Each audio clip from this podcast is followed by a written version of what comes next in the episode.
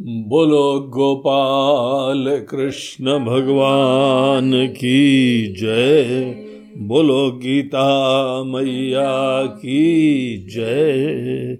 बोलो, श्री सद्गुरुनाथ महाराज।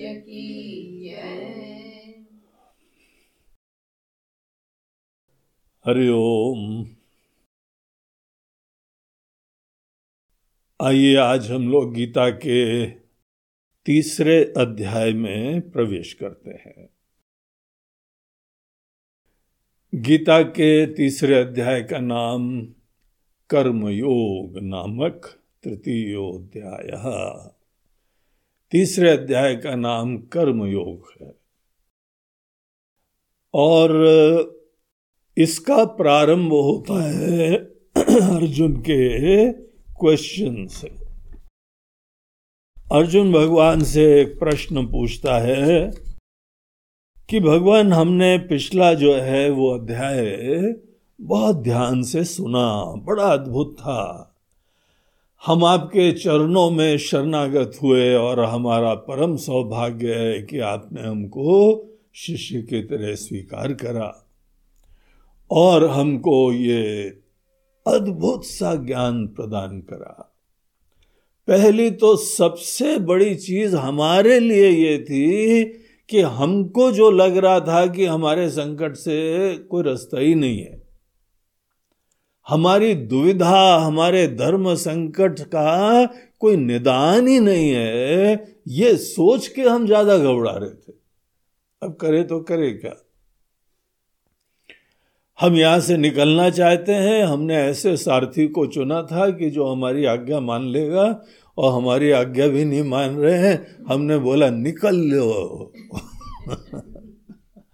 तो वो निकल निकला नहीं रहे हमको ऊपर से नपुंसक और कह दिया, किसी फौजी जनरल के लिए इतने कठोर शब्द कहे और उन्होंने वसलियत ताड़ ली कि ये सब दुनिया भर के वकील की तरीके से हम दलील दे रहे थे। इसलिए आदमी को लड़ना नहीं चाहिए। सब कचरा कर दिया। कोई ज़्यादा बुद्धिमान दोस्त होते हैं ना तो सब कचरा कर देते हैं। कोई बहाने चलने ही नहीं देते हैं। तो भगवान ने जो है वह हमारी असलियत खोल दी और उसके उपरांत हमको अपने ज्ञान का और स्पष्टता से रियलाइजेशन हुआ, बहुत डोंग कर रहे थे ज्ञानी बनने का। लेकिन भगवान ने जो है चूर चूर कर दिया। उन्होंने बोला, गता सून गता सून नानुशोचंती पंडिता अर्जुन वही बुद्धिमान है वही विद्वान है, जो जीवन के अनेकानेक परिस्थिति में जो आ गई हैं, या जो आगे संभावित परिस्थिति आने वाली है? इन किसी भी परिस्थितियों में जो न अनुशोचनती जिनके अंदर ऐसी बेबसी नहीं आया करती। घुटन नहीं आती है, पीड़ा नहीं आती। सबसे बड़ा शोक होता है, शोक। सबसे बड़ा दुख होता है। जिसको आजकल की भाषा में स्ट्रेस कहते हैं। स्ट्रेस यही है शोक। तो यहाँ पे अर्जुन को इतना भयंकर डिप्रेशन हो गया था कि निरुत्साहिता हो गई थी। जीवन जीने की, लड़ाई लड़ने की, राज्य करने की, सब इच्छा इच्छा सब खत्म हो गई थी। ऐसी भयंकर चीज़ होती है शोक।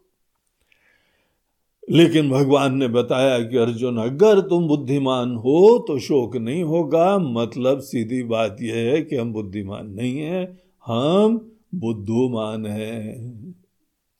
हम बुद्धू हैं, इसीलिए हम शोक कर रहे हैं। जब जब शोक करो तो फिर अपने माथे पे एक लेबल लगाओ कि बुद्धू हम हैं। हमारे अंदर ना समझिए, हमारे अंदर विपरीत ज्ञान है।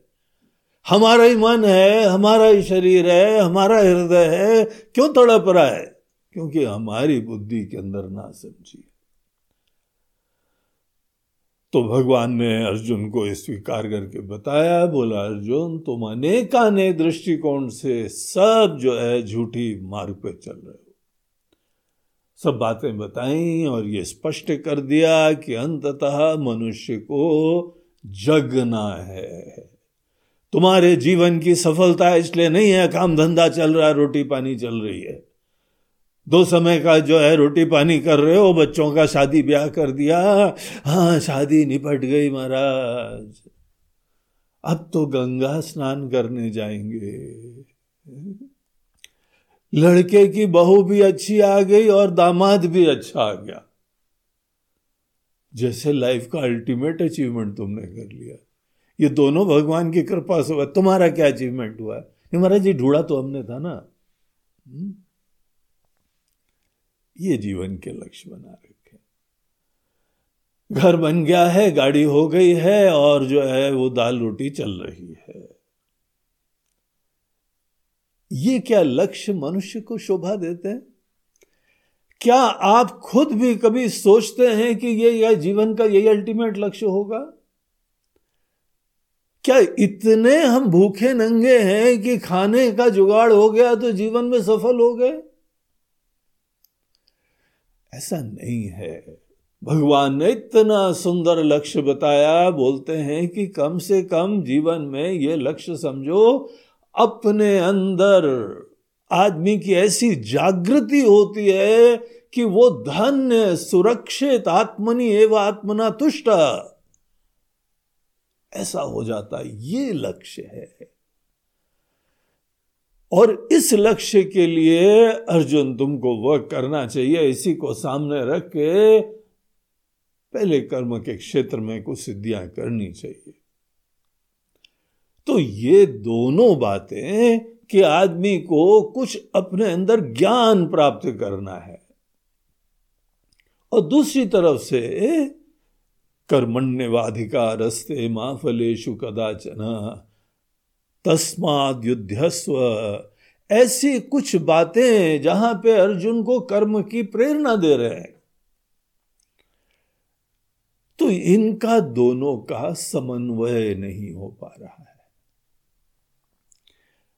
उसके मन में यहाँ तीसरे अध्याय के पूर्व में एक प्रश्न आता है। बोलते भगवान, अगर जो है वह कर्म की अपेक्षा ज्ञान कहीं महान होता है। अल्टीमेट गोल ही आप बोल रहे हैं, अपने अंदर यह ज्ञान होता है, आत्म का ज्ञान होता है।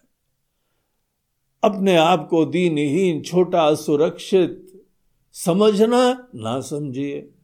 अपने आप को चिन्मय तत्व, पूर्ण, धन्य, अनंत, ऐसा जान लेना ये जीवन का परम लक्ष्य है। और ये सत्य है। ज्ञान अगर मुक्ति देता है तो फिर ज्ञान ये दिखा रहा है कि आज भी सही है, ज्ञान परिवर्तन नहीं करता है। ज्ञान रिवील करता है। ज्ञान यथार्थ को स्पष्ट करता है, और आज भी यही यथार्थ है, हम और आप सब लोग पूर्ण है, दिव्य है। वो कोई धर्म होंगे जो आदमी को सबको पापी कहते हैं। एक बहुत ही विश्वव्यापी धर्म पूरी दुनिया में सब लोगों को प्रारंभ करता है कि तुम सब लोग पापी हो सिनर्स हो और तुम्हारा उद्धार तुम भी नहीं कर सकते हो। तुम्हारे उद्धार के लिए सेवियर कोई और आते हैं, उनके प्रति विश्वास रखो, वही तुम्हारा उद्धार करेंगे। देखिए, कितना डिफरेंट है हम लोगों का सनातन धर्म, हिंदू धर्म। यहाँ बोलते हैं कि आप मूल रूप से सिनर नहीं हैं, आप साक्षात परमात्मा स्वरूप हैं, दिव्य हैं। और अगर आज हम इस ज्ञान से, इस पूर्णता के अनुभव से वंचित है, ये केवल अज्ञान का विषय है। इसीलिए हमको ज्ञान में फोकस करना चाहिए सूक्ष्म से सूक्ष्म ज्ञान प्राप्त करने की प्राथमिकता होनी चाहिए और कर्म के क्षेत्र में ऐसे ही अंदाज से ही श्रद्धा से युक्त होके हमको जीना चाहिए। हम जिस समय कर्म के क्षेत्र में इसी लक्ष्य को, इसी श्रद्धा से युक्त होके जीते हैं तो हमारे अंदर अनेक अनेक विपरीत धारणाएँ सतत खत्म होती रहती ये दो बातें जो अर्जुन को भगवान ने बताई थी, उसके संदर्भ में उसे पूछ रहा है कि भगवान, अगर ज्ञान श्रेष्ठ है तो हमको आप तत्किम कर्मणि घोरे माम नियोजयसी केशव ए केशव, आप हमको कर्म में और वो भी इस घोर कर्म में लड़ाई के कर्म में जहाँ पे अपने आदरणीय प्रिय लोगों के ऊपर हाथ उठाना पड़े। और ऐसा नहीं है, धीमे ऐसे चाटा मार दिया प्यार से। यहाँ मरने मारने की बात हो रही है। अस्त्र शस्त्र लेके। हमको ऐसे कर्म में आप क्यों प्रेरित कर रहे हैं, भगवान? कम से कम ये बोल दीजिए कि पूजा करो बैठ के, घंटी बजाओ, आरती करो यज्ञ करो, अनुष्ठान करो, तीर्थ करो। हम्म? कितने अच्छे अच्छे कर्म हैं। खेती कर लो, इंडस्ट्री लगा लो, दुकान लगा लो, कुछ ना कुछ कर लो। ये घोर कर्म में मारने मारने वाले कर्म में तत्किम कर्मणि घोरे माम नियोजैसी केशव। भगवान, आपके जो वाक्य है ना, बड़े प्रेम से निकल रहे हैं, बड़ी करुणा की सरिता बह रही है, लेकिन भगवान फॉर योर काइंड इंफॉर्मेशन आपके वाक्य जो है व्यामिश्रेण व वाक्य न, बुद्धि मोह शिव में। भगवान शॉर्ट गलत लग रही है साइड इफेक्ट्स हो रहे दवाई का ज़्यादा। इफ़ेक्ट नहीं दिख रहा है साइड इफ़ेक्ट ज़्यादा दिख रहा है। मोहित हो रहे हैं हम, और कंफ्यूज हो रहे हैं। भगवान सुनने को बड़ा अच्छा लग रहा है, लेकिन फाइनली हमको दिशा नहीं मिल रही है। तो भगवान आपसे प्लीज़ एक रिक्वेस्ट तद एकम वद निश्चित आप प्लीज़ अपना please take your own time आप थोड़ा समय ले लीजिए, निश्चय कर लीजिए और हमको ज्ञान में अपनी पूरा दिलो जान लगाना है और आई टेल यू हम उसमें दिलो जान लगाएँगे। अगर आपने कह दिया कि ज्ञान से मुक्ति होगी तो फिर न राज्य, न धन, न दौलत, न लड़ाई, कोई कर्म नहीं करूँगा। केवल हम अपने आप को समर्पित कर देंगे ज्ञान के लिए। और अगर आप बोलते हैं कि कर्म से मुक्ति होगी तो ज्ञान, व्यान, सब हम जो है, वो अपनी लाइब्रेरी में किताबें रख देंगे। लाइब्रेरी की किताबें सब डेकोरेशन की होती हैं, कभी कोई निकाल के नहीं पढ़ता। वहाँ पे ट्रांसफ़र कर देंगे हम और पूरा फुल टाइम कर्मों में अपने आप को समर्पित करेंगे। लेकिन आप प्लीज़ निश्चय कर लीजिए ना, तद एकम वदन निश्चित निश्चय कर लीजिए, ये न श्रेयो हम आपनुयाम जिससे हम एक श्रेय कल्याण के पथ पे चले तो ये हमारा रिक्वेस्ट है। इस क्वेश्चन से थर्ड चैप्टर चालू होता है। देखिए, गुरु के प्रति श्रद्धा होनी चाहिए, लेकिन जब भी गुरु की बातें नहीं समझ में आए तो इतना तो बोलना आना चाहिए, नहीं समझ में आ रहा है। गुरु जी अपनी बांसुरी बजा रहे हैं और हमको कुछ समझ में नहीं आ रहा है। कम से कम ये बोल दीजिए, भगवान, ये आपका क्लासिकल राग ज़्यादा सूक्ष्म है। कोई हमको आप फिल्मी गाना सुना दीजिए। तो यहाँ तो इतना क्लासिकल संगीत निकल रहा है कि म्यूज़िक समझ में नहीं आ रहे। सर तो हिला रहे हैं, क्योंकि सब हिला रहे हैं। तो हम भी हिला रहे हैं। तो भगवान, आप प्लीज़ हमको जो है वह विचार करके बता दीजिए।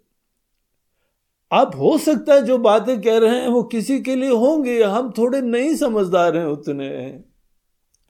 हमारे लेवल पे प्लीज़ भगवान अवतरित होइए। शिष्य को सदैव ये मन के अंदर स्वतंत्रता होनी चाहिए कि आपके अंदर कोई बात नहीं समझ में आ रही है तो पूछने का हक होता है। गुरु से पूछना, भगवान से पूछना, इसके अंदर कोई अश्रद्धा नहीं होती है। जिज्ञासा को प्रकट करना, संशय को प्रकट करना, अपनी असमर्थता को प्रकट करना, ये तो एक शिष्य के लिए बहुत आवश्यक चीज़ हुआ करती इसीलिए कोई भी संवाद प्रश्नोत्तर में ही हुआ करता है। इसीलिए पब्लिक जो प्रवचन होते हैं ना, उसमें ज़्यादा इफ़ेक्ट एफिकेसी नहीं होती है, प्रभाव नहीं पड़ता है। आप टीवी से भी, अनेकों यूट्यूब से भिन्न भिन्न चीज़ें आप सुन लेंगे, अगर आपको प्रश्न पूछने का मौका नहीं मिलता है तो फिर आपके संशय, आपकी गठाने नहीं खत्म होंगी। ये अच्छी बात है कि आज ऐसे जो है, माध्यम विराजमान है कि हम लोग यहाँ पे आश्रम में बैठे हुए हैं, आप अपने घर में बैठे हुए हैं और आराम से यहाँ प्रवचन चल रहा है अदृष्ट तरंगों के द्वारा, हा? ये सब प्रवचन हमारा जो है ना यूट्यूब के अनेकों सर्वर में पता नहीं कहाँ कहाँ रखा हुआ है और वहाँ से अंतरिक्ष मार्ग से आपके ऊपर आ रहा है कम से कम ये आ रहा है, सौभाग्य की बात है लेकिन यहाँ पर आप अर्जुन की तरह हमको रोक के पूछ थोड़ी सकते हैं। पूछना अगर संशय है तो पूछने की मौका मिलना चाहिए। इसीलिए जहाँ पर कोई जीते जागते गुरु होते हैं ना, वही ज्ञान होता है। नहीं तो इंफॉर्मेशन होती है। अभी और कोई विकल्प नहीं है। यहाँ पर शुरुआत में इतना भी नहीं पता है तो थोड़ा तो पता करना चाहिए। इसके लिए ये गीता, ज्ञान, महायज्ञ बहुत अच्छा है। कम से कम पता तो चल जाए, गीता में अठारह अध्याय होते हैं। कम से कम ये तो पता चल जाए कि गीता जो है, महात्मा गांधी ने नहीं लिखी है। गीता महाभारत के अंदर आती है, भीष्म पर्व के अंदर आती है। 700 श्लोक होते हैं, ये जीके जनरल नॉलेज इतना तो पता लग जाएगा ना। ट्रेजिडी यह है कि यह भी नहीं पता रहता सब इसीलिए ये ज्ञान बड़े काम के हैं, इसीलिए अनेक अनेक भक्त लोग, उन्होंने सहयोग दिया, हमारे ट्रस्ट ने भी जो सहयोग दिया, तब जाके ये सब कार्यक्रम संभव हो पा रहे बोलो, गोपाल कृष्ण भगवान की जय। जयकार करो, ईश्वर की कृपा मानो। कि ये सब चीज़ें आपको जो है वो सुनने को मिल रही हैं। तो जब अर्जुन ने ऐसा प्रश्न करा तो देखिए भगवान को ये दिखाना है कि यद्यपि ज्ञान ही गोल है, लेकिन कर्म क्यों इंपॉर्टेंट होता है? क्यों भगवान कह रहे हैं कि तुम कर्म करो? तो इस चीज़ का उत्तर प्रारंभ करते हुए बहुत ही एक सुंदर प्रसिद्ध श्लोक है। बोलते हैं, अर्जुन, देखो मोटे तौर से पूरे जीवन में, तुम अपने पूरे जीवन को दो भाग में विभाजित करो। एक कुछ तुमको अंततः जानना है और जानने से पहले कुछ ना कुछ करना है। कुछ करना और कुछ जानना, ये जीवन के दो जो है, वह पड़ाव है। दो कैटेगरीज हैं। हम पूरे लाइफ को दो जो है, भागों में विभाजित कर सकते हैं, और इन दोनों का ऑब्जेक्टिव क्या है? तुम जिस समय कर्म करते हो, उसका भी बहुत महत्वपूर्ण प्रयोजन होता है। और कुछ ज्ञान प्राप्त करना होता है। तो वो चीज़ यहाँ बताते हैं कि ये बात वेदों में कही है। पुरा प्रोक्ता मया, हम ही ने वेदों में बताया है। यहाँ पे ये वाक्य जो है, तीसरे अध्याय का तीसरा श्लोक, संकेत तो मिल गया कि ये जो खड़े हुए हैं ना पार्थ सारथी हमारे रथ को हाँक रहे हैं। ये वेदों को देने वाले हैं। वेदों में इन्होंने ही कहा है। क्या कहा है वेदों में? वेद ईश्वर की वाणी है। हम लोगों के पूरे देश के अंदर प्रमाण जो है वो केवल वेद है, आधार केवल वेद है। देखिए, दूसरे धर्म में कहीं पे कोई जो है वो फलाने प्रॉफिट आ जाते हैं, कहीं पे कोई जो है वो सन ऑफ़ गॉड आ जाते हैं, कहीं पे कोई और व्यक्ति आ जाता है, कहीं ये बौद्ध धर्म में, जैन धर्म में, सिख धर्म में, एक कोई महापुरुष आ जाते हैं, वहाँ से ये पूरी जो है ज्ञान की परंपरा चालू होती है। हिंदू धर्म में कौन आया? यहाँ कोई व्यक्ति नहीं। हिंदू धर्म का आधार वेद है। और वेद जो है, वह पूरा कंसंट्रेटेड ज्ञान है। जीवन के शाश्वत सनातन विषयों का वहाँ पे प्रतिपादन होता है। और यहाँ भगवान कह रहे हैं, वेद हमने दिए। वेद ईश्वर देते हैं, जगदीश्वर दुनिया को बनाने वाले इन्होंने वेद दिया है। इसीलिए आज इतने हज़ारों साल हो गए आज भी आप वेद को देखिए गीता जो है, वेद की बातें हैं। और क्या सुंदर प्रभावी आज भी उपयोगी। ऐसी चीज़ें जो हैं, सब वेद के अंतर्गत बताई हुई है। तो भगवान उसका रेफरेंस देते हैं। देखिए, यहाँ बीच बीच में वेद से कनेक्ट करना बहुत आवश्यक होता है। अनेकों यहाँ पे जो है, आजकल गुरु लोग हैं, बोलते हैं, हम शास्त्र मानते ही नहीं है। एक सदगुरु है। वो बोलते हैं कि वो हमसे पढ़ना वढ़ना नहीं, हम ना जानते हैं, ना हम बता सकते हैं, ना उसको हम काम का समझते हैं। देखिए, उन लोगों में और हम लोगों की जो है, आचार्यों की परंपरा में ये मूलभूत भेद है। हम आपकी वाणी को प्रमाण समझें, इसके बजाय हम वेदों की वाणी को प्रमाण समझते हैं। किसी की वाणी को प्रमाण समझना है ना, आपकी वाणी को क्यों समझे? क्या हमारे पास आधार है? हम लोगों की परंपरा है कि वेदों में जो कहा है, वो ही प्रमाण है। इसीलिए परंपरा बनी हुई है। नहीं तो एक गुरु आए, हम अल्टीमेट हैं। उनके शिष्य आए, बोलते, नहीं, हमारे गुरु जी ने वैसे अच्छी बातें बताई थी, लेकिन उनसे भी इंप्रूव्ड हम एडिशन है। हमारे गुरु जी सेकेंडरी हो गए, हम गुरु जी के ही इम्प्रूव्ड एडिशन है। Modern edition of Guru ji तो गुरु जी गए काम से। तो यहाँ पर हम लोग के वहाँ ये नहीं रहता है, क्योंकि वेद आधार हैं, इसीलिए पूरी परंपरा की कंटिन्यूटी भी होती और ये सत्य है, अद्भुत है। और यहाँ भगवान कह रहे हैं, वो हमने बोला है।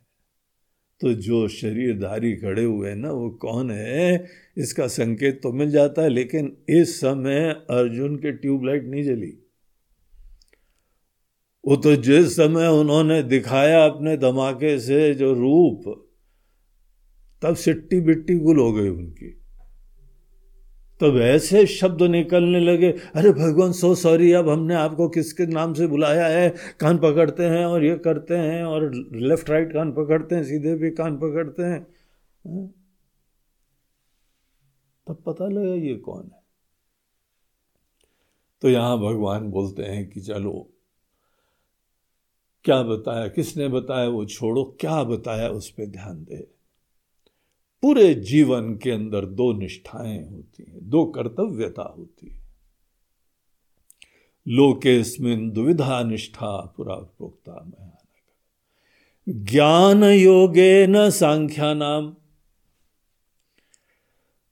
ज्ञान योग के द्वारा जो लोग सांख्य के अधिकारी हो गए हैं, ज्ञान के लिए गंभीर चिंतन करने के अधिकारी हो गए हैं, सूक्ष्म बातें समझने के अधिकारी हो गए हैं, उनके लिए अल्टीमेटली कुछ ज्ञान योग के ही इस विषय के अंतर्गत उनको सब जीवन के रहस्य बताते, तुम कौन हो? जीवन का रहस्य क्या है? ईश्वर कौन है? जगत क्या है? सुख क्या है? दुख क्या है? बहुत कुछ जानने का है ये सब। कर्म वो करता है जिसके मन के अंदर लगता है हम सब जान गए और इन मूलभूत बिंदुओं के बारे में अगर हमारे अंदर स्पष्टता नहीं होती है तो ही जो है दिलो जान से कर्म में लगे रहते विचार ही नहीं करते ज्ञान का टाइम ही नहीं रहता। अनेकों लोग तो बोलते हैं गुरु जी आप विचार कर लो, पढ़ लो, बता देना ना हमको। हमने इसीलिए तो आपको गुरु करा है। अब आपको गुरु कर लिया, उसके बाद में हम माथा बच्ची करें, क्या फ़ायदा है महाराज जी? जो गुरु हो गए, पढ़ो, बैठ के ध्यान करो, हम भेज देंगे आपको जो है, जो भी दाल रोटी का जुगाड़। तो ऐसा नहीं होता है। हमको हर व्यक्ति को खुद जानना है लेकिन वो जानने के लिए न पात्रता सबके पास होती है, न सामर्थ्य सबके पास होता है, न प्रेरणा होती है। इसीलिए कर्म के क्षेत्र में जो लोग अभी योगी बन रहे हैं, देखिए दो लोग बताए, सांख्य और योगी। सांख्या नाम और योगी नाम एक लोगों का ऑब्जेक्टिव है योगी बनना और एक लोगों का ऑब्जेक्टिव है सांख्य बनना। सांख्य बोलते हैं विवेकी को, ज्ञानी को, प्रबुद्ध लोगों को एनलाइटेंड लोगों को। और ये नहीं काम धंधे के बारे में थोड़ा बहुत पढ़ लिया है। जीवन के परमार्थिक विषय, हम क्या हैं, आप क्या हैं, दुनिया क्या है? ईश्वर कौन है? ऐसे विषयों के बारे में बहुत गहराई से हस्तामलकवत स्पष्टता होना। तो वो सांख्य जो लोग होते हैं, उन लोगों का यही विषय होता है, ये जिज्ञासा होती है और ये स्पष्टता होती है। योगी लोगों का ऑब्जेक्टिव क्या होता है गोल क्या होता है, बोलते हैं अपने मन के स्वामी बनते हैं। मन को सुंदर बनाते हैं। मन मुकुर सुधारी। ये योगी बनने का ही सूत्र है। हर समय यही प्रेरणा होती है कि हमारा मन और सुंदर बने, सूक्ष्म बने, एकाग्र बने, संतुलित रहे। और असली परीक्षा हमारे मन के अंदर योगी बनने की होती है जीवन के उतार चढ़ाव के मध्य में। जब न इन्हें को बाहर अनुकूलताएँ आ रही हैं, न प्रतिकूलताएँ आ रही हैं, कोई बहुत खुशियों की चीज़ या बहुत ट्रेजिडी की चीज़ें हैं। योगी लोग दोनों में बैलेंस रिटेन कर सकते हैं, विचारशीलता बनाए रखते हैं, जगे रहते हैं। एक्ट करते हैं रिएक्ट नहीं करते जो हर परिस्थिति में रिएक्ट करता है, दुखी हो जाता है, घुटन हो जाती है, बेबसी से बातें बोलते हैं, कर्म करते हैं कुछ भी जो है, गुस्से में बोल बाल जाते हैं, बाद में फिर बोलता है आई एम सॉरी तुमको पता है, हमारा इंटेंशन तो नहीं था, लेकिन जिस समय क्रोध आता है, क्रोध भूत होता है, वो भूत चढ़ जाता है, उसके बाद भूत बोलता है, हम थोड़ी बोलते हैं।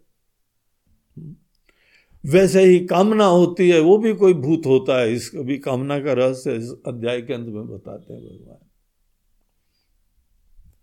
ज्ञान विज्ञान नाशनम ऐसे हमारे ऊपर अनेकों भूत चढ़ते रहते हैं और उसके बाद बोलते हैं भूत को मानते नहीं भूत तुम्हारे अंदर उस समय हम फ़ोटो खींच के दिखाएँगे, जिस समय आया है। आँखें लाल लाल हो जाती हैं। चेहरा जो है चमक जाता है।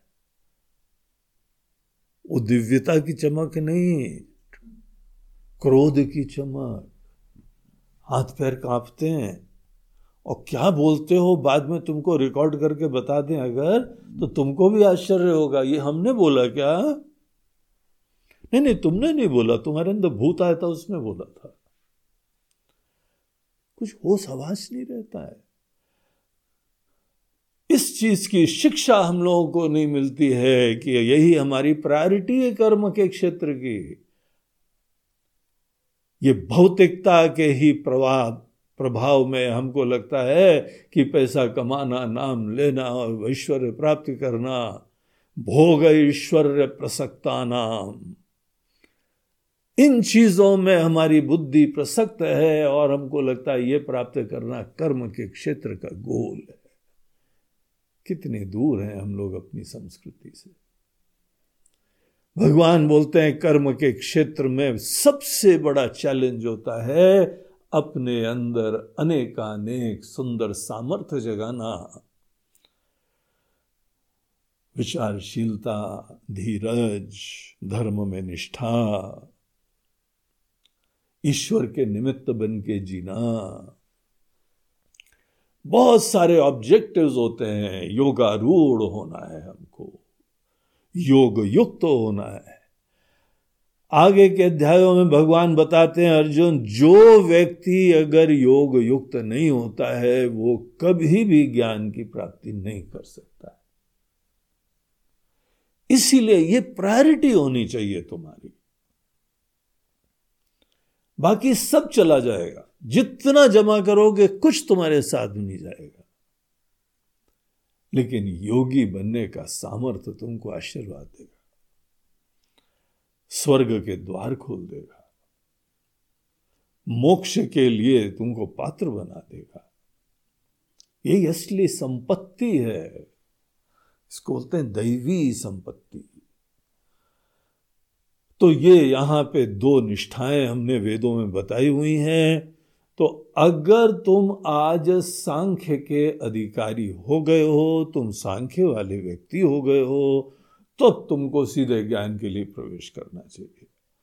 नहीं हो गए हो तो योगी बनने के लिए अपने अंदर कमर कसनी चाहिए। अजय, ये कारण है। हम एक तरफ़ से ज्ञान की स्तुति करते हैं और तब भी तुमको कर्म के लिए प्रेरणा देते हैं। क्योंकि तुम्हारे ही फैकल्टीज को कर्म के क्षेत्र में ही रिफाइन करा जा सकता है। जैसे पेंटर अपना बहुत ही सूक्ष्म कोई सुंदर दृश्य बनाना हो तो ब्रश को बार बार जो है रिफाइन करता है पॉइंट करता है, तब सूक्ष्म चीज़ बनती है। सर्जन जब आपका ऑपरेशन करता है तो बहुत ही बढ़िया इंस्ट्रूमेंट्स प्रयोग होते हैं, वो भी सैनिटाइज होते हैं, तब जाके प्रयोग हो उसी तरीके से मन को भी पवित्र होना चाहिए, शुद्ध होना चाहिए, सूक्ष्म होना चाहिए, ये काम ही कर्म के क्षेत्र का होता है। आगे अध्याय के अंदर बोलते हैं कि अर्जुन, तुम गांठ बाँध के रख लो। बगैर कर्म को प्रारंभ करे हुए कभी कोई मोक्ष नहीं प्राप्त करता है। केवल कर्म के क्षेत्र को छोड़ देने मात्र से तुम सोच लो, तुम मुक्ति को प्राप्त हो जाओगे। घर, बार, काम, धंधा, जिम्मेदारियाँ छोड़ के तुम जंगल चले जाओगे, पहाड़ों में चले जाओगे। इतना आसान होता है इतना चीप होता है। जो लोग ऐसे करते हैं, उनको भी देख लो जाके। और तुमको थोड़े दिन का ट्रेलर लेना है तो ट्रेलर भी ले लो, चले जाओ थोड़े दिन एकांत में, कोई गुफा उफा ढूंढ के आओ, आश्रम देख के आओ। कितने भी लेबल लगा लेना, जंगल में मंगल। पता लगेगा मंगल है कि नहीं। तुम्हारी गुफा में रात को शेर भी आएगा तो क्या करोगे? महाराज जी, बड़ा पत्थर रख लेंगे हम। और सांप घुसाए तो सीधे शिव जी की जटा से फिर क्या करोगे? सांप के लिए भी कुछ कर ले। अच्छा बिच्छू आ जाए तो? और इतना बंद कर लोगे तो हवा नहीं आएगी तो? ये ऐसे रोमांटिक आइडियाज़ हम मन में लाते हैं कि जंगल में चले जाएँगे वो मुक्ति हो जाएगी। ऐसा करो, शुरुआत में सवेरे उठ के आधा घंटा शांति से बैठ कर दिखाओ। चौबीस घंटा जीवन भर शांति से बैठ जाओगे, वो भूल जाओ। टू बिगिन विद आधा घंटा कोई प्रॉब्लम नहीं, कोई कर्म नहीं, केवल फोकस होकर ज्ञान प्राप्त करना। जब ही कर लो, फिर उसके बाद वो रोमांटिक आइडियाज़ लाना ऐसे थोड़ी होता है। बगैर कर्म को प्रारंभ करे हुए मंत्र मंत्र तो बड़े जोश से ले लेते हैं जाके। गुरु जी मंत्र दे दीजिए, हम आपके आपसे शिष्य हैं। हमारे सर पे हाथ भी रख दीजिए। रख दिया, चलो, हाथ क्या, एक नहीं, दोनों धर दिए क्या होगा? थोड़े दिन तक जोश रहेगा करने के लिए। कुछ होने वाला है कुछ होता ही नहीं है तो छोड़ दिया उसको। तो ऐसा नहीं होता है कर्म का क्षेत्र छोड़ने से। बहुत महत्वपूर्ण बात भगवान कहते हैं, कर्म के क्षेत्र को छोड़ने से ज्ञान की प्राप्ति नहीं होती है। बल्कि तुम देखो, एक क्षण भी बगैर कर्म के आदमी रह नहीं सकता है। यहाँ हो या वहाँ हो, जंगल में हो, गुफा के अंदर हो, आश्रम के अंदर हो, बगैर कर्म के जीवन ही नहीं हो सकता है। कर्म मतलब ये थोड़ी है कि केवल घर बार की जिम्मेदारियाँ कर्म मतलब कोई भी आपको चेष्टा करनी पड़ रही है, जीवन चलाने के लिए। हर जगह ज़रूरत होगी ना। कम से कम जो है, अगर वहाँ पे दाल रोटी बनाओगे, अगर नहीं बनाओगे तो भिक्षा मांगने जाओगे। अड़ोस पड़ोस के गाँव में ही, पास में ही गुफा ढूंढोगे, कम से कम भिक्षा तो मिल जाएगी। और तुमको लगता है भिक्षा आसानी से मिलती है क्या? बड़े घरों में तो एंट्री नहीं मिलेगी तुमको। गरीबों के घर में मिलेगी, उनको ही दाल रोटी के लिए मुसीबत पड़ रही है। और कोई भी ऐसे ही थोड़ी देता है। लेक्चर सुनाता है अलग। बड़े विरले होते हैं जो कि शंकराचार्य जी की तरीके से जब वो भिक्षा मांगने गए एक माता जी के पास, उनके पास जो है बस एक ही आंवला बचा हुआ था। वो भी दे दिया उन्होंने। धन्यता से प्रणाम करते हुए वो दिन गए। कोई विरले मिल जाए तो मिल जाए। अपने एग्जिस्टेंस मात्र के लिए कर्म करना पड़ता है। जब कर्म को हम छोड़ ही नहीं सकते हैं तो ऐसे क्यों आइडियाज़ रख रहे हैं कि कर्म छोड़ के मुक्ति प्राप्त होगी कर्म में ये ऑप्शन नहीं है कि हम कर्म करें या ना करें। कर्म में ऑप्शन है कि हम सही करें या गलत करें। राइट right एटीट्यूड से करें या गलत एटीट्यूड से करें केवल यही हमारी चॉइस होती है। कर्म तो हम लोगों को करना ही पड़ता है। हर व्यक्ति को। तो यहाँ भगवान दिखाते हैं कि अर्जुन कोई व्यक्ति मन के अंदर प्रेरणा भी है सपने भी हैं ये भी अनुकूल हो ये भी अच्छा हो जाए वो भी अच्छा हो जाए दुनिया भर के मन के अंदर सपने हैं लेकिन कर्म इंद्रियाणी हम्म, उनको, इंद्रियों को हमने रोक लिया। इंद्रियों को हमने, हमारे घोड़े हैं इस रथ के, उनको लगाम दे दी। और मन के अंदर सपने देख रहे हैं। तो ऐसा जीवन तुम क्यों झूठा जीवन जी रहे हो? मिथ्याचार सउच्यते ये झूठा जीवन है। दूसरी तरफ़ से अगर मन के अंदर जो भी सपने हैं, आकांक्षाएँ हैं उसको देखो, उसके धर्म के हिसाब से जो भी हमको विधान दिया गया है, हम दिलो जान से काम करें, सुंदर भाव से करें, ऐसे कर्म करना। तो चॉइस ये है कि हम सप्रेस करें, गलत एटीट्यूड रखें, समग्रता ना हो, या पॉजिटिविटी रखें, सुंदर भावना रखें, उत्साह रखें ये चॉइस होती है, कर्म न करना चॉइस नहीं होती है। जो जो हमको जो है अपनी ही जीवन की अवस्था, अपनी प्रकृति, उसके अनुरूप जो जो करना है, नियतम गुरु कर्मत्व कर्म जायो ही अकर्मणा। निष्क्रियता की अपेक्षा कुछ भी कर्म कर रहे हैं, वो ज़्यादा श्रेष्ठ और कल्याणकारी होता है। धीमे धीमे आज ऐसा ही नहीं है, कल ठीक हो जाएगा, सीख लेंगे। विनम्रता बनाए रखो और राइट कर्म करने का तरीका भगवान यहाँ बताते हैं। बोलते हैं कि उसको हम लोग यज्ञ भाव बोलते हैं। द बेस्ट कर्म कर्म की हम लोगों के ट्रेडिशन में अनादिकाल से जो सर्वोत्कृष्ट रीति होती है, वो कर्म को पूजा बना के करना होता है। यज्ञ बना के करना होता है। जैसे यज्ञ में हमारे सामने कोई देवता होते हैं, हम उनके लिए आहुति देते हैं। इदम इंद्रा इदम नम। अनेकों देवताओं का नाम लेते हुए बोलते हैं, हम जो कर रहे हैं, आपकी खुशी के लिए कर रहे हैं। वो ही एटीट्यूड को कर्म के अंदर समावेश करो। अपने हृदय में कोई ऐसे महान तुम्हारे देवता जो तुम्हारे स्वामी हैं जीवन के, जिन्होंने जीवन दिया। यत प्रवृत्तिर्भूता नाम ये न सर्वमिदम ततम।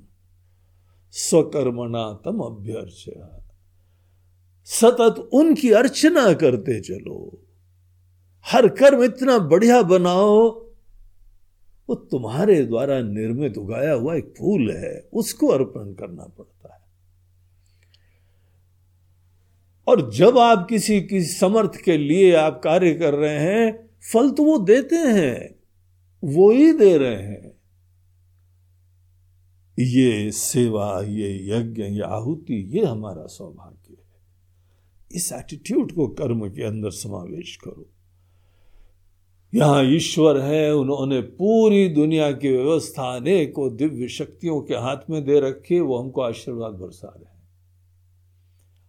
हमारा हृदय चल रहा है, हमारी साँसें चल रही हैं, रक्त का संचार हो रहा है, सूर्य देवता उग रहे हैं, मौसम आ रहे हैं, जा रहे हैं। ये सब हम लोग आप तो कोई व्यक्ति तो नहीं कर रहा है ना। दुनिया की शक्तियाँ कार्य कर रही हैं, इसको हम लोग देवता नाम देते तो अनेकानेक देवताओं की वजह से हमारे ऊपर कृपा बरस रही है। जो देवता लोग आज भी हमारे ऊपर कृपा बरसा रहे हैं, कर्म के अंदर हम उनकी सेवा करते हैं। देवान भावता ने न ते देवा भावयंतु परस्परम भावयंत। एक दूसरे को वो तुम्हारे लिए जी रहे खुशियाँ बरसा रहे तुम उनके लिए खुशियाँ दो। ऐसे प्रेम से जीना चाहिए।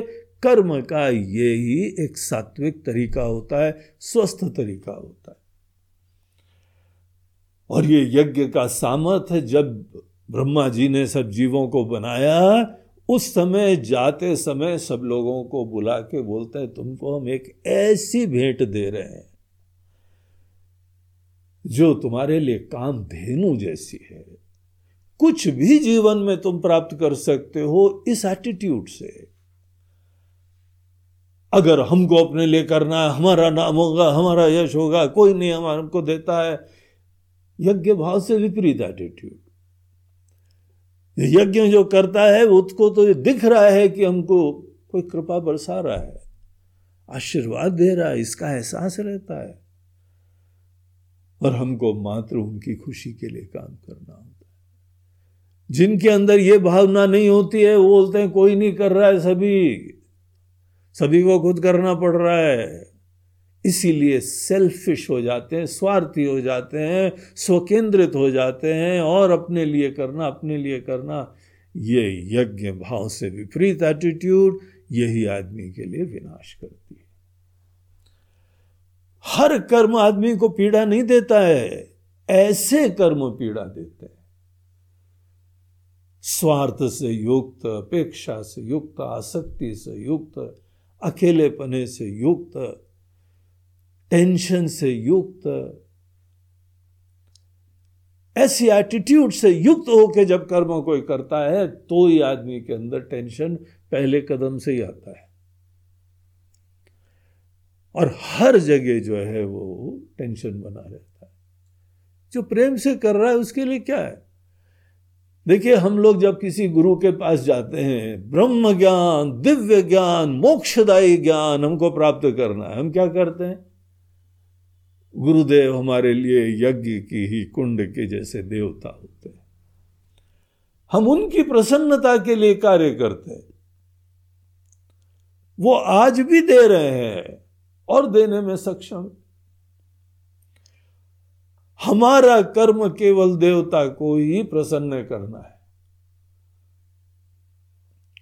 और देवता को कुछ चाहिए नहीं, वो तो आपके अंदर भावना, प्रेम, श्रद्धा, समर्पण, ये सब देख रहे हैं।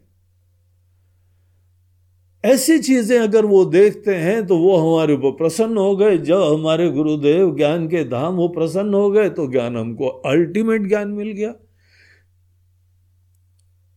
जिस ज्ञान की प्राप्ति के लिए उन्होंने तपस्या करी, चिंतन करा, ध्यान करा, समाधि लगाई, दुनिया भर का काम करा, वो हमको जो है इसी यज्ञ भाव की कृपा से उनका प्रसाद की तरह मिल गया। और इसके अलावा इसको किनारे करके हम ही को प्राप्त करना है। कोई नहीं है। देखो कैसे डिफरेंस इन एटीट्यूड ये तीसरे अध्याय में भगवान बताते हैं। बोलते हैं, कर्म अर्जुन, इस प्रकार से जब करा जाता है तो सतत कर्म आदमी को निर्मल करता है। केवल ये बोलना पर्याप्त तो नहीं होता है कि मन मुकुर सुधारे, भगवान हमारे मन रूपी शीशे को साफ़ कर दो। और थोड़े दिन बाद नया साल आया, बोलते, भगवान, अभी तक करा नहीं आपने साफ़। लड्डू बेकार हो गए इतने। सवा से हमने, सवा कहीं शेर होता है, कहीं मन होता है। सवा मन। सवा मन चढ़ाए थे भगवान। आप खाते जा रहे हो, काम करते नहीं हो। मन मुकुर सुधारी, करो सुधार जल्दी से। भगवान बोलते हैं, बिटुआ thank you for telling me what I should do लेकिन हमने तुमको एक पर्ची दी हुई है, उसमें सब लिखा है कि तुमको भी क्या करना है। वो भी तो पढ़ लो। तुमको मात्र यज्ञ भाव से कर्म करना है। वो तुमने करा कि नहीं करा? तो ये हमको करना होता है। और यहाँ भगवान दिखाते हैं कि देखो यज्ञ भाव किसी भी व्यक्ति के अंदर वो आशीर्वाद है जिससे किसी भी चीज़ की सिद्धि कर लेता है।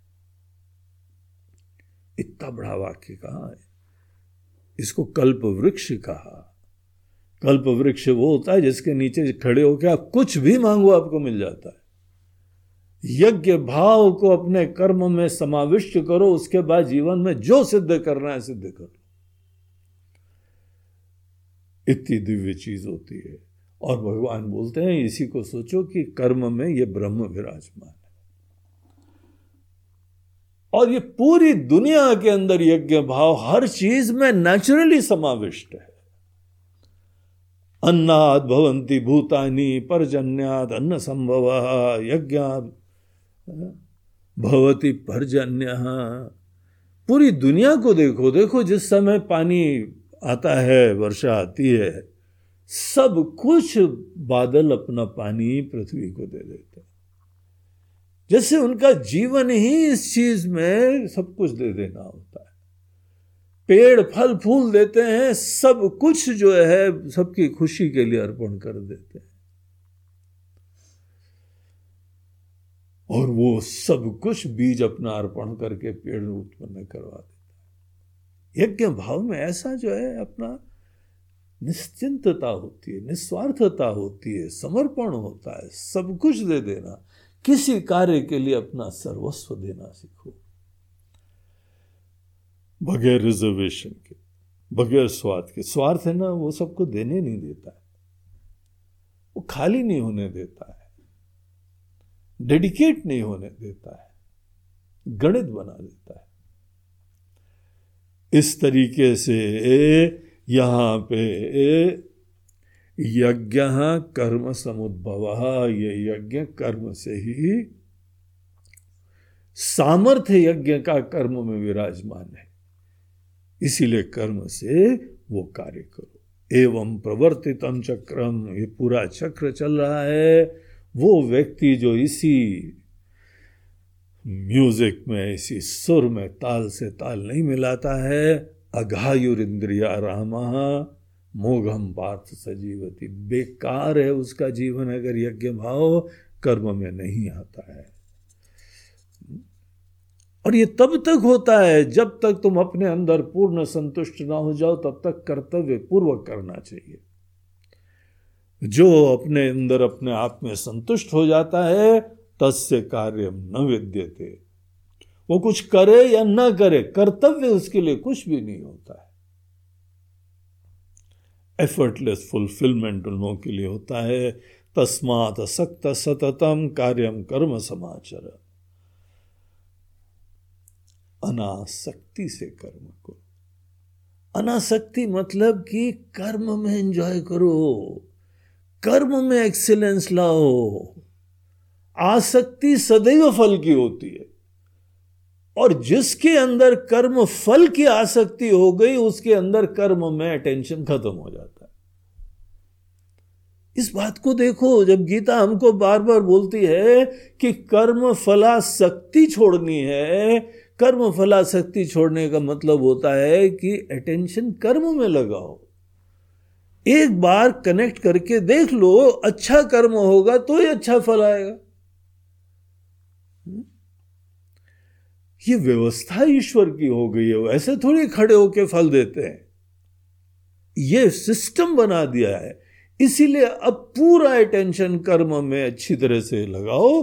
देखो, कौन है जो तुमको अच्छा फल नहीं देगा? अच्छा काम करने वाले सब लोगों के लिए प्रशस्त लोग होते जो काम ही नहीं करते, उनको मौका दे दो तो पूरे सिस्टम को खराब करेंगे। कर्म अच्छा करो तो तुमको अपने आप जो है सफलता, प्रमोशन सब मिलता जाएगा। तो ये चीज़ अच्छी तरीके से देखो, तस्मात असक्त सततम। आसक्ति में क्या है कि आप अच्छा कर्म कर रहे हैं, अपने अंदर आपको परमात्मा की कृपा मिल जाएगी। किसी पे डिपेंड नहीं होना पड़ता है।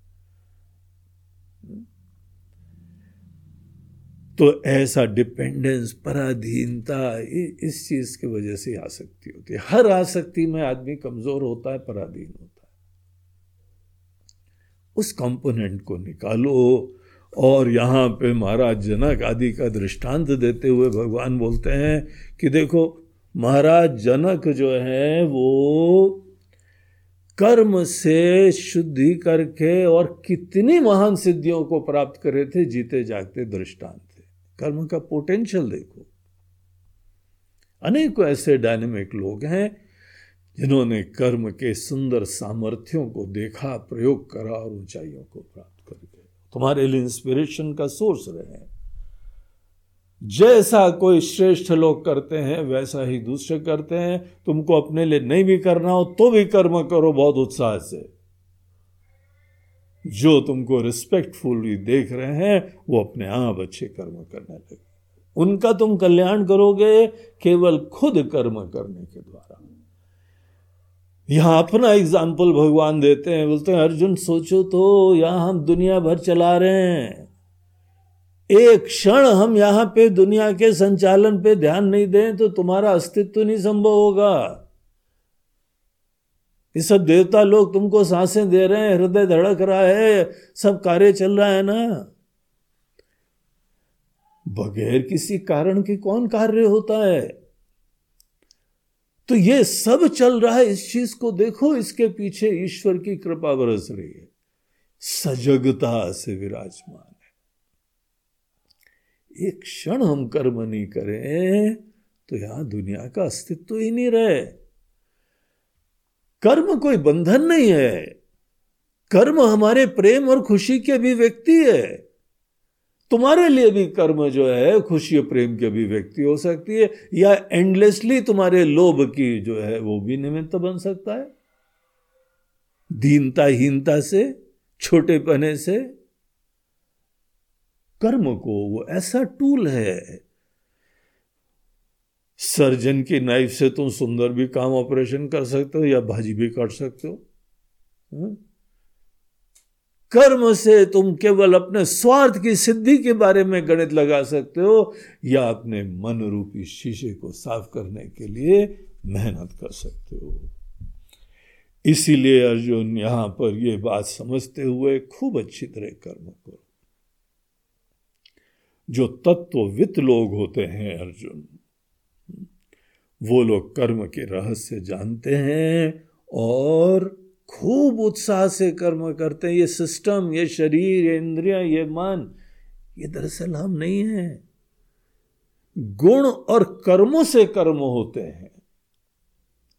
गुण कर्म निमित्त होते हैं कर्म करने के लिए। ये गुण और कर्म ही कार्य कर रहे हैं। आत्मा जो होती वो इन सब चीज़ों में असंग खड़ी होती है। सबको आशीर्वाद वर्षा कर रही होती इसीलिए कर्म कराना अच्छा कर्म, यज्ञ भाव से कर्म करना यह आत्मज्ञान के लिए कभी बाधक नहीं बनता है। किसी के अंदर कर्म की प्रेरणा हो तो उसको नहीं रोकना। कर्म की एटीट्यूड अच्छी करना। जिनके अंदर उत्साह उमंग खत्म हो गया है, उनका विनाश हो गया है। इसीलिए अगर किसी के अंदर कुछ कर्म करने की प्रेरणा हो, उस कर्म की प्रेरणा को आदर दो और सतत उसको अच्छी प्रेरणा दो। राइट एटीट्यूड बताओ राइट तरीका बताओ। प्रकृति के द्वारा कर्म होता है, जो चिन्मयी पुरुष होता है, वो आशीर्वाद देता है प्रकृति अच्छी होनी चाहिए। वही तो गुण और कर्मों का निर्धारण करती है। गुण होते हैं तीन प्रकार के सात्विक राजसी तामसी वो काम करवाते हैं। कर्म होते हैं पाप और पुण्य, वो कर्म करवाते हैं। कर्म की प्रेरणाएँ इन चीज़ों से होती हैं, इनको अच्छा बना लो, बस यही कर्म का तुम्हारा चैलेंज है। ये असली चैलेंजेस लो।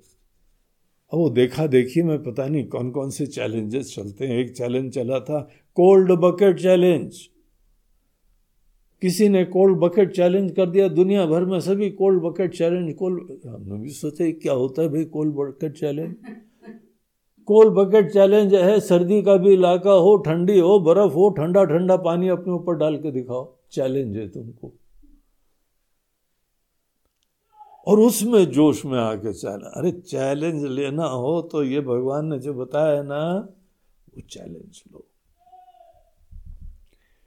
किसी भी जो है परिस्थिति के अंदर अपनी चिंता न करते हुए प्रेम से प्रेरित रहो, भगवान की आराधना करो। कर्म हमारी बगिया के फूल हैं। इन्हीं फूलों से भगवान की अर्चना करो। मई सर्वाणी कर्माणी संन्यास्य अध्यात्म चेतसा ये आध्यात्मिक लक्ष्य अपने हृदय में रखो। आध्यात्मिक लक्ष्य क्या है? अंततः हमको अपने अंदर ही जगना है। परम संपत्ति निधि यहाँ प्राप्त होती है। ये निश्चय रखते हुए कर्म को प्रेम से करना सीखो। जो हमारी ये बात समझते हैं, वो लोग जो हैं, वो निश्चित रूप से उनका कल्याण हो जाएगा। जो नहीं समझते हैं, वो लोग बेचारे मरेंगे यहाँ पे। मर रहे हैं। जो जो मर रहे हैं, वो विपरीत विचारों का आश्रय लेने की वजह से मर रहे हैं। अभिमान, तनाव, चिंता, विकार, क्लेश। हनुमान जी से इतने से बोलने से काम थोड़ी थोड़ी बनता है। हरव कलेश विकार। हनुमान जी, नोट। बल बुद्धि विद्या देव मोही। हरव कलेश विकार, दूर करो। भगवान बोलते, हम हम लाए थोड़ी जो हम दूर करें। हमको तो दिखाओ कहाँ है विकार, कौन है विकार। बता तो दो, वो भी नहीं पता। अज्ञान के वजह से सब चीज़ें एक रिचुअल बन जाती हैं। तो भगवान कहते हैं कि देखो, हर व्यक्ति की प्रकृति होती है प्रकृति होती है इस दुनिया रूपी जगत रूपी स्टेज पे हमने जो तुमको काम दिया है। वो भगवान ने सबको काम दिया है, वो हमारे अंदर प्रकृति की तरीके से दिखाई पड़ती है। उसको प्रकृति नाम देते हैं, उसको स्वधर्म नाम भी देते हैं। एक अंत प्रेरणा हर व्यक्ति के अंदर बड़ी यूनिक होती है, विशिष्ट होती है, उसको पहचानना आना चाहिए। ये भी हमारे एजुकेशन सिस्टम में होना चाहिए, हमको बड़े बुज़ुर्गों का आशीर्वाद मिलना चाहिए, अपनी प्रकृति पहचानने का। ज्ञानी भी अपनी प्रकृति के अनुसार काम करता है, इसीलिए सब लोग ज्ञानी एक जैसे नहीं होंगे सदृशम चेष्टते स्वस्या प्रकृते ज्ञानवान ब्रह्म ज्ञानी लोगों का भी जीवन देखो अलग अलग प्रकार का होता है, क्योंकि उनकी प्रकृति अलग बनाई हुई है। प्रकृति अलग हो, लेकिन उसके अंदर भावना, प्रेम की, निस्वार्थता की, कल्याण की, वो हो सकती, वो हमारा चॉइस है। इसीलिए हर व्यक्ति की जो प्रकृति है, उसके प्रकृति के अनुसार उसको जीना चाहिए। स्वधर्म निधनम श्रेय। अपने अपने क्षेत्र में प्रकृति के हिसाब से तुम्हारा जो है, बाहर की दुनिया के रिलेशन में उत्थान न भी हो। हम दूसरे के मापदंडों के हिसाब से नहीं भी सफल हो रहे हो तो भी तुम्हारे ही कल्याण होगा। तुम्हारा उत्थान होगा, तुम्हारी जागृति होगी, तुमको परम आनंद मिलेगा। परम शांति, धन्यता, संतुष्टि, ये धन मिलेगा। पर धर्म भयावह। देखा, देखी में जो तुम्हारे अंदर प्रेरणा ही नहीं है, प्रकृति नहीं वो काम करने में तुम्हारे अंदर विनाश होता है, डर होता है कॉम्प्लेक्स होता है इंफरियोरिटी होती है, असफलता होती है। दिलो जान लगा ही नहीं सकते। तो इस तरीके से यहाँ पर भगवान ने ये अनेक अनेक कर्म के बारे में बातें बताई। अर्जुन अंत में एक प्रश्न पूछता है। बोलते हैं, भगवान, ये बात हमको भी कई बार प्रेरणा होती है, लेकिन हमारे अंदर प्रेरणा जो है ना, वो टिकती नहीं भगवान। कई बार हमारे संकल्प अच्छे होते हैं, महान संकल्प लेते हैं, लेकिन संकल्प हमारे कुछ ऐसे विपरीत विचार आके वो बड़ी झोंके में आते हम बह जाते हैं। हमारा इंटेंशन नहीं होता है। बाद में बोलते हैं, देखो, हमारा बोलने का इंटेंशन नहीं था, लेकिन बोल क्यों दिया? वो पता नहीं आदत थी, बोल दिया। आप समझते हैं वैसे तो। आप काफ़ी समझदार हैं। हम समझदार के साथ हम कुछ कर सकते हैं। अरे, हम तो समझते समझते तुम का नहीं समझते हो यार। भगवान कई बार बहुत अच्छा विचार आते हैं, लेकिन हम अनुभव करते हैं, जैसे कि कोई हमको ओवर पावर कर लेता है। भगवान, इसका क्या रहस्य है? अथ के न प्रयुक्त यम पापम चरती पुरुष। किसके द्वारा प्रयुक्त तो हो के आदमी जिसके अच्छे अच्छे विचार आ रहे हैं, वो कॉम्प्रोमाइज कर लेता है, फिसल जाता है वो। भगवान, ये प्लीज़ इसी संदर्भ में यही टॉपिक कनेक्टेड है, इसलिए आप इसी लगे हाथ बता दीजिए हमको। बोलते चलो, लगे हाथ, हम तुमको ये भी बता देते हैं कि किसके वजह से हम लोग फिसल जाते हैं बड़े बड़े संकल्प लेते हैं, टिक नहीं पाते हैं। तो भगवान जो है, वो बताते आज अर्जुन सोच रहा होगा, कोई देवी देवता बताते होंगे, कोई शक्तियाँ बताते होंगे, कोई हमको कठपुतली से नचाता है, सब ही नचावत राम गोसाई।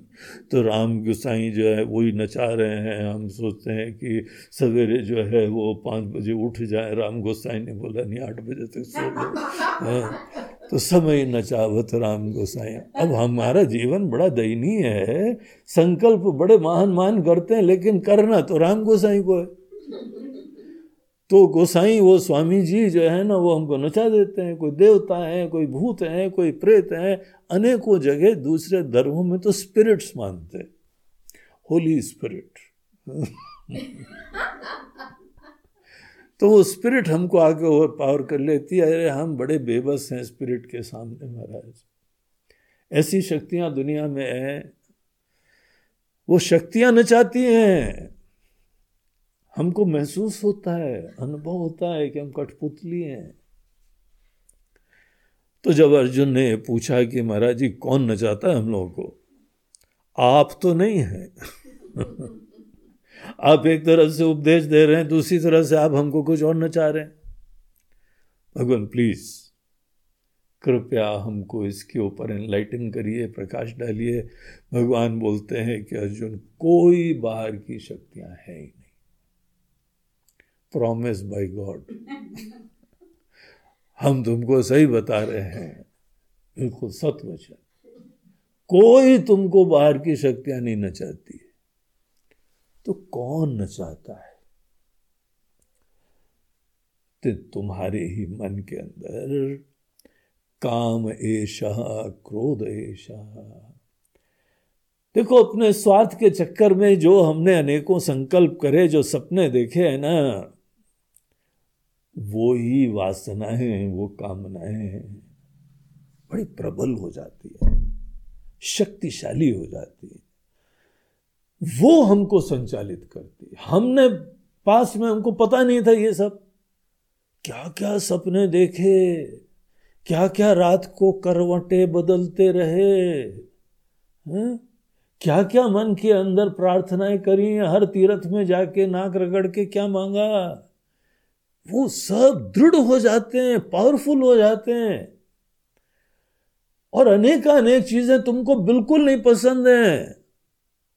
कोई राग का विषय, कोई द्वेष का विषय है, और उसको तुम माली की तरह नर्चर करते रहे हो। पानी भी दिया है, खाद भी दिया है, और इसके ऊपर कोई कीड़ा ना लगे, इंसेक्टिसाइड भी छिड़का तुमने। तुमने अपने राग, द्वेष, अपने सपने, अपने ही कामनाएँ, अपने क्रोध, इनको जो है पुष्ट करा है ये ही बलवान दैत्य बन जाते हैं। इसी मन के अंदर करा था ना तो अंदर गहराई में घुसे हुए हैं। जब हमने नया कोई इरादा रखा, नया संकल्प करा तो वो अपना रंग दिखाते हैं। वो हमको खींच के ले जाते हैं। और कोई बाहर नहीं है। और ये जो है काम क्रोध, उसके बारे में भगवान ने इस तीसरे अध्याय के अंत में जो है वह हम लोगों को करीब सात श्लोक दे के पूरी काम की कहानी बताई है।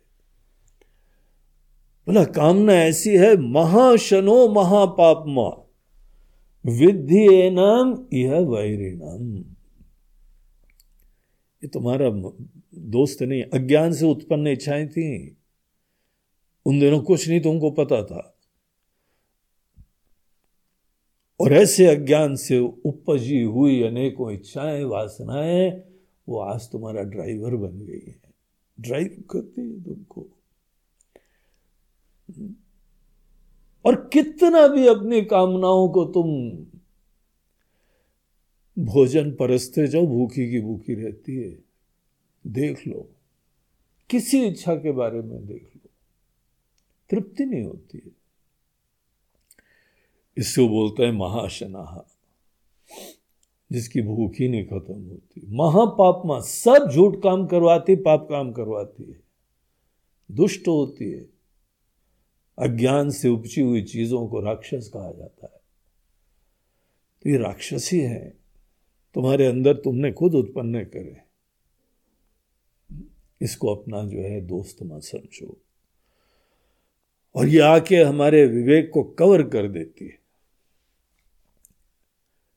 जैसे कि कोई गर्भ में झिल्ली इसको कवर करती है, गर्भ को। जैसे किसी शीशे के ऊपर धूली उसको कवर कर देती है, जैसे अग्नि के ऊपर धुआँ उसको कवर कर देती है, वैसे तुम्हारे बुद्धि को जो है ये कामनाएँ कवर कर देती है। आवृतम ज्ञानम तेना ज्ञानी न नित्य वैरिना ज्ञानी लोग इसको अपना मित्र नहीं समझते। अज्ञान के अंदर उत्पन्न संकल्प और सपने, इनको जो है शीघ्र शीघ्र विवेक के ही प्रकाश में खत्म करना चाहिए। और कामनाओं की समाप्ति विवेक से ही होती है। यही बता रहे हैं कि इसको तुम केवल कामनाओं की पूर्ति से कामना नहीं खत्म होती। कामना की पूर्ति से कामना को खत्म करना, ये जैसे मानो अग्नि को बुझाने के लिए घी डालना। देख लो, अनुभव कर लो हमारी बातें। जड़ से निकलेंगी नहीं, थोड़ा सा रिलीव हो जाओगे। अंदर से अनेक अनेक कामना के रस नहीं खत्म होते, वो विवेक से खत्म। और बोलते हैं, देखो, कामना के स्थान है, इंद्रियाणी मनोबुद्धि अस्याधिष्ठान उच्यते ये कामना आके इंद्रियों में बैठती है, मन में बैठती बुद्धि में बैठती तीन जगह बैठती है, डेरा डालती है।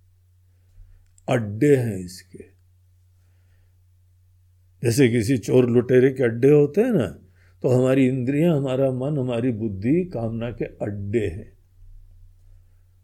और तुमको जो है, समझना है या तो इंद्रियों के धरातल पे कामना के भी व्यक्ति होती है, या मन के धरातल पे सपने होते हैं, या उल्टे विचार करते हुए जो है कामना का प्रभाव में आते हो। तो ये ही जो है तुमको हैंडल करना होता है विवेक से। पहली बात तो इंद्रियों के ऊपर संयम रखना चाहिए। इंद्रियों के धरातल पे जो काम करो, संकल्प पूर्वक करो। तुम्हारी भूलने की आदतें, तुम्हारी गलत चीज़ों की आदतें खत्म होंगी, जब संकल्प पूर्वक जग के करोगे। इंद्रिय और शरीर के धरातल पे हमको ऐसे कर्म करना है और उसके उपरांत मन में जो संकल्प ले लो दृढ़ता से फॉलो करो। तुमने संकल्प लिया है तो तुम्हारा अभी का संकल्प पुरानी आदतों पे हावी पड़ जाना चाहिए। और संकल्प बुद्धि के निश्चयों से होता है। महान संकल्प के पीछे बुद्धि के निश्चय होते इसीलिए बुद्धि से मन के ऊपर विजय होती है, मन से इंद्रियों के ऊपर होती है, इंद्रियों से हमारे व्यवहार के ऊपर होती है। ऐसे धीमे धीमे ये तीनों अड्डों का जो है ना सैनिटाइजेशन चाहिए सैनिटाइजेशन करते हो ना कोरोना के ज़माने में? हर तरफ़ के जेब में आजकल स्प्रे रहता है। मास्क भी रहता है, रखना चाहिए। ये शरीर और इंद्रियों के धरातल पे यही जो है दैत्य को दूर करने का तरीका होता है। लेकिन मन के और बुद्धि के धरातल पे भी इसका प्रभाव पड़ता है। तो ऐसे इन सब धरातल को सैनिटाइज करो। और इस तरीके से जो है अपने अंदर अज्ञान में उपजे सपने और वासनाओं को दूर करो और एक नए जीवन का आगाज़ करो जहाँ पे पूर्णता हो। फिर तुम्हारे अंदर कोई ना ऐसा विपरीत झोंके नहीं आते फिर। अन्यथा ये बाहर के झोंके आते रहेंगे। वो दिखा रहा है कि उस समय की साधना ज़्यादा प्रबल थी। साधना मतलब मतलब वो सपने देखना तीव्रता से और बड़ी इंटेंसिटी से और खुशियों से। जितनी तीव्र इमोशन से कोई चीज़ देखा जाता है ना, उतनी गहरी जड़ें हो जाती है। तो यही कार्य हम उतनी दृढ़ता से करते जाएँगे तो तुम्हारे अंदर ये सब मलिनताएँ समाप्त होंगी। राग, द्वेष जनित, रजोगुण से जनित और सत्व गुण का उदय होता है। तुम्हारे निश्चयों के हिसाब से तुम नया जीवन जीने में सक्षम होते हो। सतत ईश्वर के निमित्त बन के यहाँ सेवा कर सकते हो। यज्ञ भाव से युक्त तो तुम्हारे कर्म हो जाते हैं। तुम्हारा इससे मन निर्मल होता है और उसके उपरांत योगी बन जाओ। फिर उसके बाद सांख्य के लिए हमारा एक नया चैप्टर चालू होता है।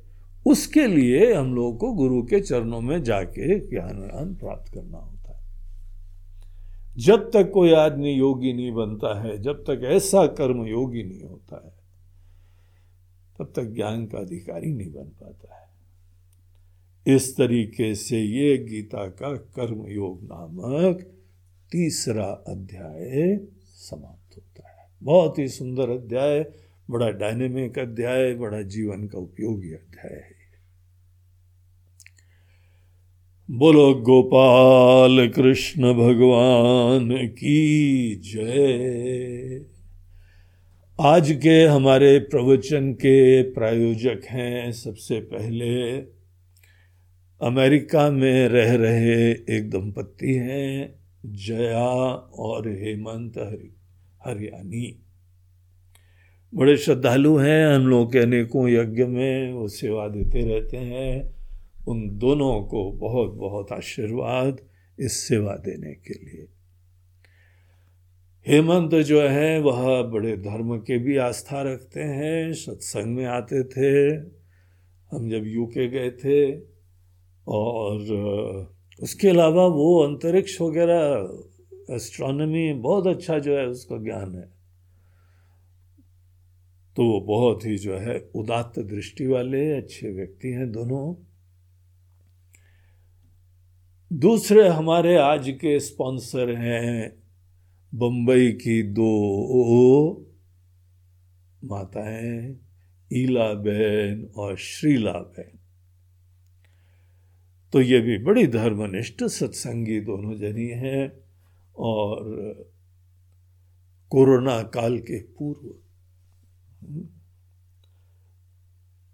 अब आजकल नया नाम देना पड़ेगा। Before corona, BC. एक साल पूर्व बीसी। उस समय जब हम बम्बई जाते थे बीसी में, तब जो है वो सत्संग में आती थी। और बड़े ध्यान से आती थी और बहुत बढ़िया बढ़िया चीज़ खिलाती थी। उन दोनों ने अपना स्नेह की अभिव्यक्ति, श्रद्धा की अभिव्यक्ति इस आहुति के द्वारा दी है। उन दोनों को बहुत बहुत शुभकामनाएँ और आशीर्वाद। हरिओम तत्सत।